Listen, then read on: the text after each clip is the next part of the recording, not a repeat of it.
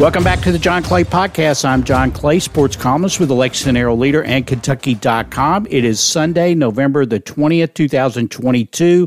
On today's podcast, we are going to review Kentucky's 16 to 6 loss to the number one ranked Georgia Bulldogs on Saturday at Kroger Field. We're also going to talk about Mark Stoops' new contract. John Hale of the Herald Leader broke the news this morning that Mark signed a new contract extension with a raise before the Vanderbilt game. The thing was, the contract has not been officially released by UK. It's not been publicly announced, but it is uh, it is official that Mark Stoops signed a new contract, which takes him through the 2030 season. Uh, he also gets a significant raise. They change some of the incentives uh, in Mark's contract. So we'll talk about that as well. We're going to talk about it with my friend and colleague and fellow Herald Leader sports columnist, Mark Story. Uh, we're going to talk about both the Georgia game and Mark's contract. Before we get to that, I want to remind you that you can follow me on Twitter at John Clay IV. Send me an email, jclay at herald-leader.com. Check out all of the subscription offers to Kentucky.com by going to Kentucky.com, hitting on the subscription tab. Uh, you'll find all the offers for both the print edition of the Herald Leader and the digital edition of Kentucky.com. We appreciate everybody who supports our work at the Lexington Herald Leader and Kentucky.com. Okay, let's get right to it. My conversation with Mark Story as we talk Kentucky football, both the Georgia game and the Mark Stoops contract. Okay, back here with my guest, Mark Story, friend, colleague, fellow Herald Leader sports columnist. How's it going, Mark? It's going good, John. Uh, Kentucky, Georgia yesterday. We're going to talk about the game, but we're going to also talk about the breaking news this morning about Mark's contract. First, the game, 16 to 6. Kentucky, a 22 point underdog. So they made a better showing than that, but they didn't win the game.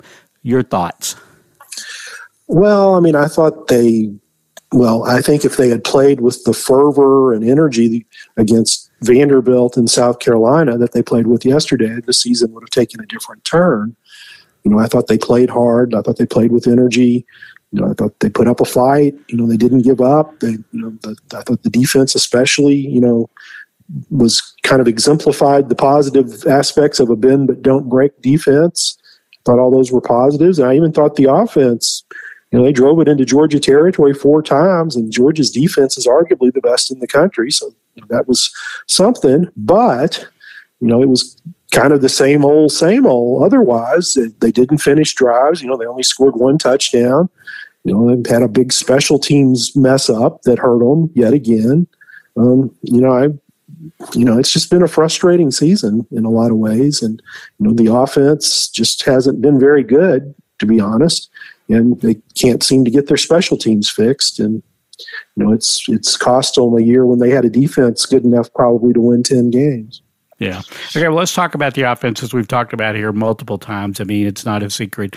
Kentucky's offense has struggled all year under first year coordinator Rich Scangarello. As you mentioned, some of the same things that had hurt them all year hurt them again yesterday inability to score when they get the ball uh, in the other team's territory, inability to finish drives. You wrote about, you talked to, uh, the way it's set up for people inside baseball here, the way it's set up after the game, we go into the UK's dining room where they bring in players and coaches for us to interview. They put them on opposite sides of the room. I was on one side of the room. You were on the other side of the room. You were on the room, the side where Rich Scangarello, the offensive coordinator, came in to do his interviews, and you wrote about that. What, what did you gather from talking to Rich? Well, I, am going to and say I don't know Rich Scangarello, so I have no idea, you know, just how to read that kind of thing. But to me, he didn't talk like a guy who thinks he's, you know, one week from losing his job, which fascinated me a little bit. You know, he talked a lot about, you know, young talent in the program and how excited he is about, you know, the two wide receivers, Dane Key and Barion Brown, the two tight ends, Jordan Dingle and Josh Kattus, who are all freshmen, you know, that kind of thing and uh, it, it, just I just thought it was interesting. You, you know, I, I, have no idea how aware he is of what's swirling around you know, in terms of just the fan base and that kind of thing. But you know, he uh, my read on him was he wasn't a guy that has been told he's out. But did he sound like a guy who was lobbying to stay? Well, that's you might could take it that way. Um, I mean, he, he t- talked about how bad he felt about the way the, the, the season had gone. And, you know, he came here to help Mark Stoops do something special, and, you know, and envisioned them scoring a whole lot of points, and that obviously hadn't happened. And you know, I, I think you, you know, again, I don't know him, so and you know, it's his first year, so I don't have much experience with him, so I can't, I'm, I'm I don't necessarily know how to read some of that, but again, my just my impression was he didn't sound like a guy who thought he was one and done. If you're Mark Stoops, what are the pros and cons of keeping or getting rid of Rich Scangarello? Well, obviously the, the, the pro is stability. I mean, you've already this is your third offensive coordinator in three years. You're on your fourth offensive line coach in three years. You know, at some point you've got to stop you know all this churn. And and obviously some of this was you know beyond Kentucky's control. You know Liam Coen you know one year you know I think they I think I don't think they hired him thinking it would be a one year thing. And obviously you know what happened with John Schlarman was you know beyond anybody's uh, uh, you know ability to to control or foresee. And and then obviously Eric Wolford leaving after one year I think that surprised Mark Stoops. Right. um, so, so the instability is you know sort of a created by circumstances, but it's not that's less than ideal. But the other side of that is, you know, I don't know that stability is any great benefit if what you're doing isn't working. And I think there's a pretty pretty good body of work from this season that you know what they've done hasn't worked very well. You know, against uh, well, I guess in the eight SEC games, you know, they've averaged 306 yards a game, 17 and a half points a game. And if you take out Mississippi State when they gain, you know, when they gain like 478 yards, they've only averaged 281.9 yards a game. Right. And it's just it's just it just hadn't worked. And you know, I you know, I'm not a fire the coach kind of guy. I actually my natural inclination is for stability, but I just I don't know. I have a hard time seeing how you can not make a move given the given the performance. What you know, one thing that we don't know, you have to be inside the building to know, is his relationship with the players. I mean, Levis was obviously frustrated after the Vanderbilt game, made some comments that made you wonder about the relationship. But like, you know, they had a frustrating game against Vanderbilt. They had a frustrating stretch of games for Will where he didn't close throw for 200 yards. And then you had the comment by DeKel Crowdus during the week about the red zone. When asked about the red zone problems, he said it was the play calling. I think some of some of that was kind of blown blown out of proportion. But you know, you, we don't know what that relationship is. And I think one of that thing figures into my next subject, which is Barion Brown. Barion Brown had a great game yesterday. Ten catches, 145 yards, a touchdown. He, made you know explosive play after explosive play. There's a lot of concern about you know are they going to be able to keep Barion Brown in this in this uh, era of the transfer portal and NIL. I think some of that some of that with the transfer portal comes down to relationships between players and coaches, and we don't know what the relationship is exactly between Barion and uh, Rich Scangarello, or with the uh, wide receivers coach Scott Woodward or Mark Stoops. Uh, I mean, or is it just in this era, it's all about the money? They're going to go wherever the money is or wherever the top programs are. Yeah, th- th- those are good questions, and you know, we are fairly new into this uh, into this era with the way things presently are. So I don't know that you know we're all just speculating on something we've really never seen in action. Right. You know, I have been interested that the two programs that at least were perceived to have been the most active in terms of using their uh, booster collectives and acquiring talent, Texas A&M and Miami, have both tanked. Right. That's true. You know, I, I, I think I think that's I think that's interesting. you know, so you know the idea that just because you have the most money necessarily means you're going to have the best team you know, as a as a Dodger fan, I can tell you that a team that spends a lot of money doesn't win the championship every year. I can remember this is years ago when Mitch Barnhart and Greg Byrne was his assistant athletic director arrived here. USA Today had a study that showed that the athletic department that spending a lot of money in the athletic department did not correlate directly into winning. That there was not a direct correlation. I wrote a column about that, and I got a call from Greg Byrne. It was a friendly call, but it was he wanted to get his point across that that was not true. He claimed that that wasn't true, uh, and he pointed out flaws in the in the USA Today study. Of course, at the time, Greg was in charge of raising money for UK. But uh, yeah, that doesn't always work out uh, uh, on the on that side of it. Uh, it's going to be interesting to see over the next few years about. Uh, there's going to be a lot of things interesting to see about NIL. I have the question about these businesses who are spending money. Like if you're Texas A&M and you're a booster or you're a business and you spend money are you going to look at after this year or next year or the year after and think this is this really a good investment? So uh, we'll see how that that plays out as well. You know, I wrote last week. I, I would. I know I am in the vast majority, um, vast minority. I mean, that I would keep Rich for stability stake, uh, but um, I, I, don't. Ex- let's put it this way: I don't expect him to be back next year. So that brings me to the next question. If you're Mark Stoops, and he sort of alluded to this last Monday, do you keep this scheme? If you do you just make a change in the play caller, but you keep the NFL type scheme, or do you go in a whole new direction? Well, I think in the broadest, you know, I think the original idea in trying to get into the kind of the Sean McVay system was something that you know emphasized a good, a strong, was built off a strong running game and made use of tight ends because that was, as I understood it, you know, Stoops felt like that's what Kentucky could successfully recruit. So in the broad philosophical plane, I'm okay with that. But I do think that you're going to you need coaches who are more attuned to college football more attuned to how college defenses play. But i also think they're going to have to incorporate some quarterback run game. I think you have to run the quarterback in college football at least some. And i you know whether it was by design or because of the the turf toe to will levis i think the absence of his running has really hurt kentucky this year and the odd thing to me about that is when last year when they hired uh, Zach Yenser is the offensive line coach, who was assistant offensive line coach with the 49ers.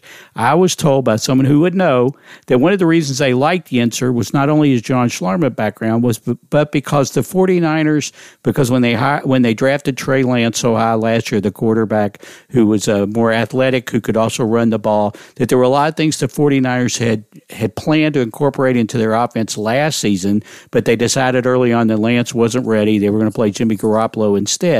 And Yenser could bring those ideas from the 49ers. And then lo and behold, when Coen leaves, they hire uh, Rich Scangarello, the 49ers quarterbacks coach. So I, I even asked Rich about this in the spring. And he said, oh, yeah, that opens up a lot of possibilities when you have a mobile quarterback, a quarterback who can run. But that once the season began, it was like, even to me, even before the injury, Rich made it clear that he did not want uh, Levis to run the ball. And one of the things, one of the guys that I really like who uh, studies the NFL, Greg Cosell, and Cosell says from NFL films, you can tell it's it's pretty easy to see what your coaches think of your players by how they use them. And Scangarello did not want Levis to run because he didn't call any running plays for him. He called very few for him. And I agree 100%. I think taking that out of the offense has really hurt him. The zone read is hard. Eh, the zone read is not that hard to defend when the quarterback always hands the ball off to the running backs. I think that's when the quarterback never keeps it. So, yeah, I agree. I think that's really hurt him this year. Yeah, and I, you know, I was not clear whether it was a philosophical preference that you just wanted the quarterback in the pocket, or whether it was a lack of confidence in their backups. Yeah, and they were afraid that they were afraid that they would get him hurt if they let him run. But by having him stand in there behind what turned out to be a not very strong pass protection, you know, he's what they've given up 40 sacks, and I think six came in the right. game he was out. So he's been sacked 34 times. Right. I mean, right. it's been kind of a Tim Couch expansion Cleveland uh, situation for Levis in terms of the amount of punishment he's taken this year.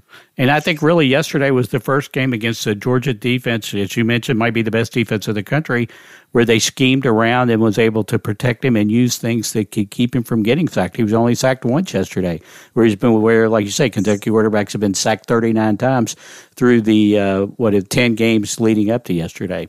Uh, a quick word about the defense. I thought the defense was outstanding. They did everything they could do yesterday. I was really impressed by those uh, the goal line stand on uh, on the one yard line and a couple of other short yardage stops. Uh, I mean, I think I thought Brad White and the whole defense did a great job yesterday.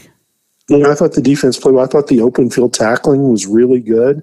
I thought Zion Childress, the transfer safety, made some just really nice open field tackles. And it was interesting he was they brought him in after the game, and I asked him about that, and he said actually coming into this year, open field tackling had been one of his weaknesses. Really? It was something he had really concentrated on and tried to improve. And based on what we saw yesterday, uh, he he has done that. And, you know, if everybody stays, they're going to be tremendous next year at safety because you've got the guys that are playing. You're going to lose Tyrell Ajian, but you you've got you know, Jordan Lovett and you know, Zion Childress, and you're bringing back you know Jalen Geiger and Vito Tisdale. Right. Right. No. Yeah. Yeah. They got they got a lot of really good young players on defense, and uh, probably had to use some of them sooner than they wanted to because of injuries and so forth. But yeah, I think the future is is bright for that side of the ball. Just if they can get the other side of the ball figured out. So uh, when we come back, I want to talk about uh, Mark Stoops. The news this morning about Mark Stoops' new contract. We'll be right back to talk about that with Mark Story. Okay, back here with Mark's Story. Uh, Mark, this morning, our uh, colleague John Hale at the Herald Leader in Kentucky.com broke the news that Mark Stoops signed a new contract extension with a hefty raise.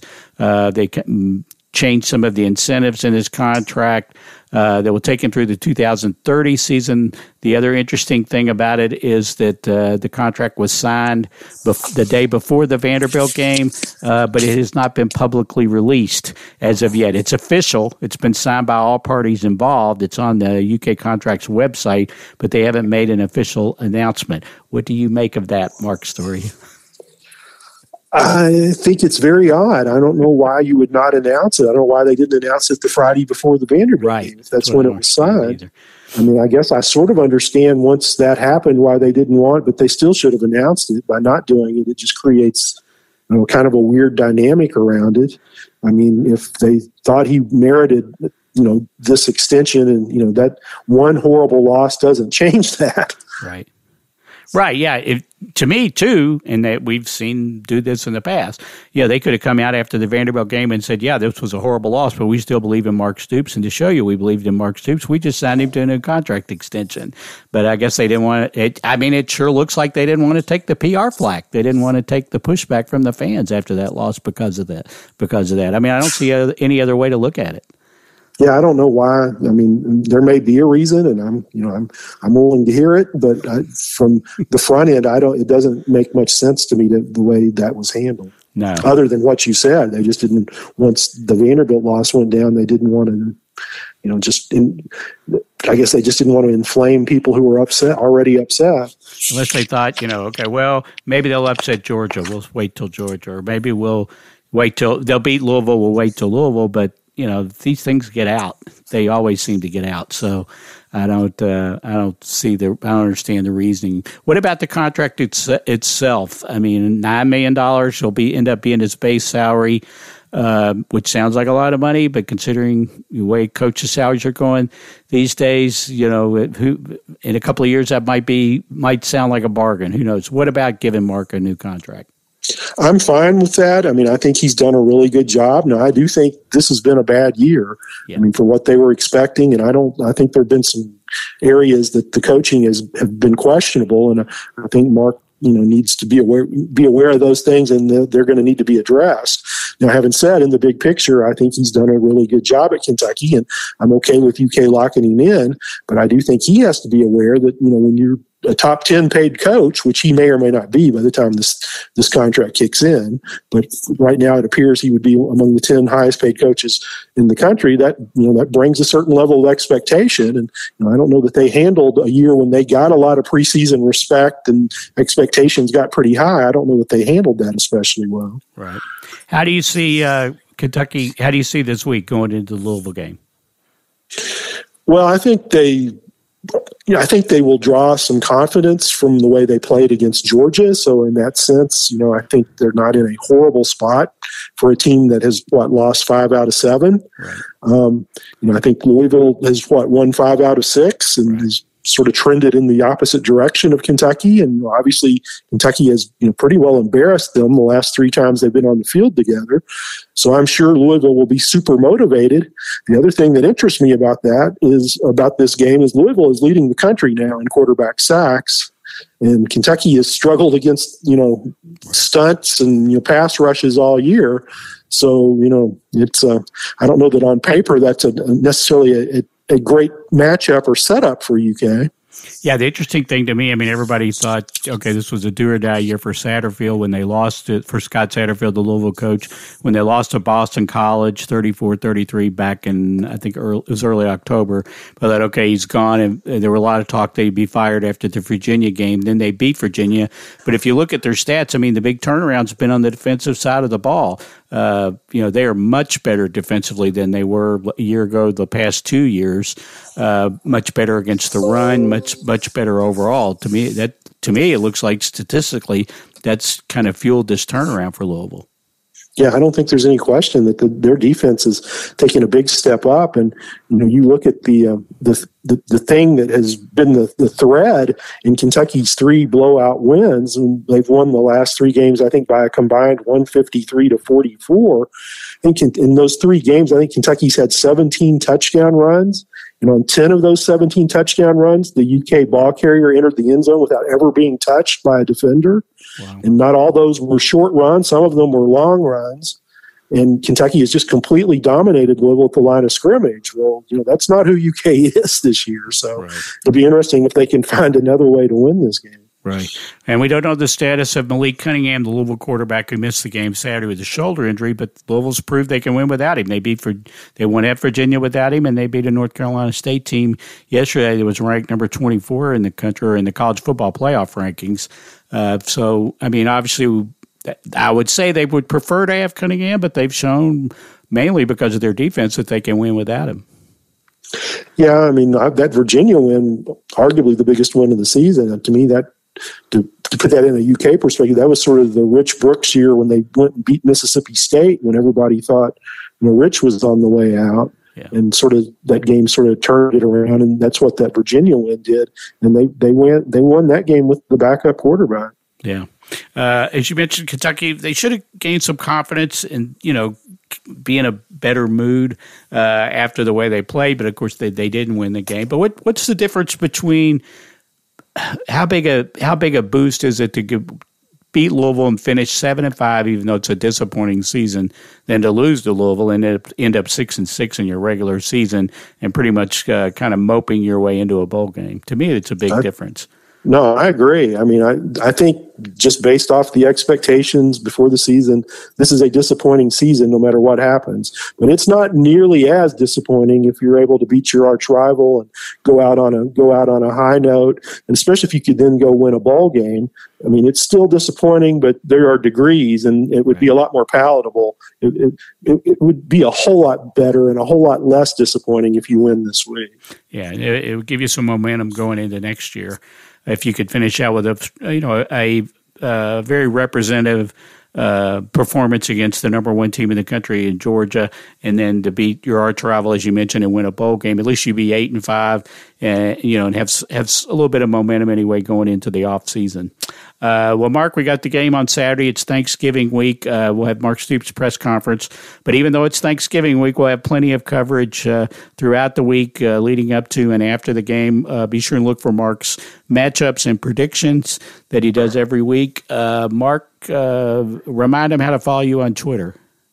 Well, assuming Twitter is still up, then I am still on it. And it's I'm That's at right. Mark C Story. That's at Mark C Story. That's right. We never know. We never know. I, I fully expect if it does go down, it'll go down right in the middle of a game while we're uh, while we're tweeting or something like that. But uh, you know, it, it, it to me it, it's not the and I wrote this too. But it's not the matchup that we expected. But I think it's a very intriguing and very interesting uh, Governor's Cup game on Saturday. So look for all of Mark's coverage during the week and leading up to, uh, during, and after the game. Thanks as always for being on the podcast, Mark, and happy Thanksgiving. Same to you, John. Okay, that'll do it for this edition of the John Clay Podcast. Thanks as always to Mark Story for being on the podcast. Follow him on Twitter at Mark C. Story. Thanks to everybody for listening and supporting the podcast. Leave us a rating and review wherever you found our podcast. Kentucky Louisville, 3 o'clock on Saturday on the SEC Network. Uh, be sure and check out all of our coverage leading up to, during, and after the game. Thanks to everybody for listening. Everybody have a happy Thanksgiving. We'll catch you next time on the John Clay Podcast.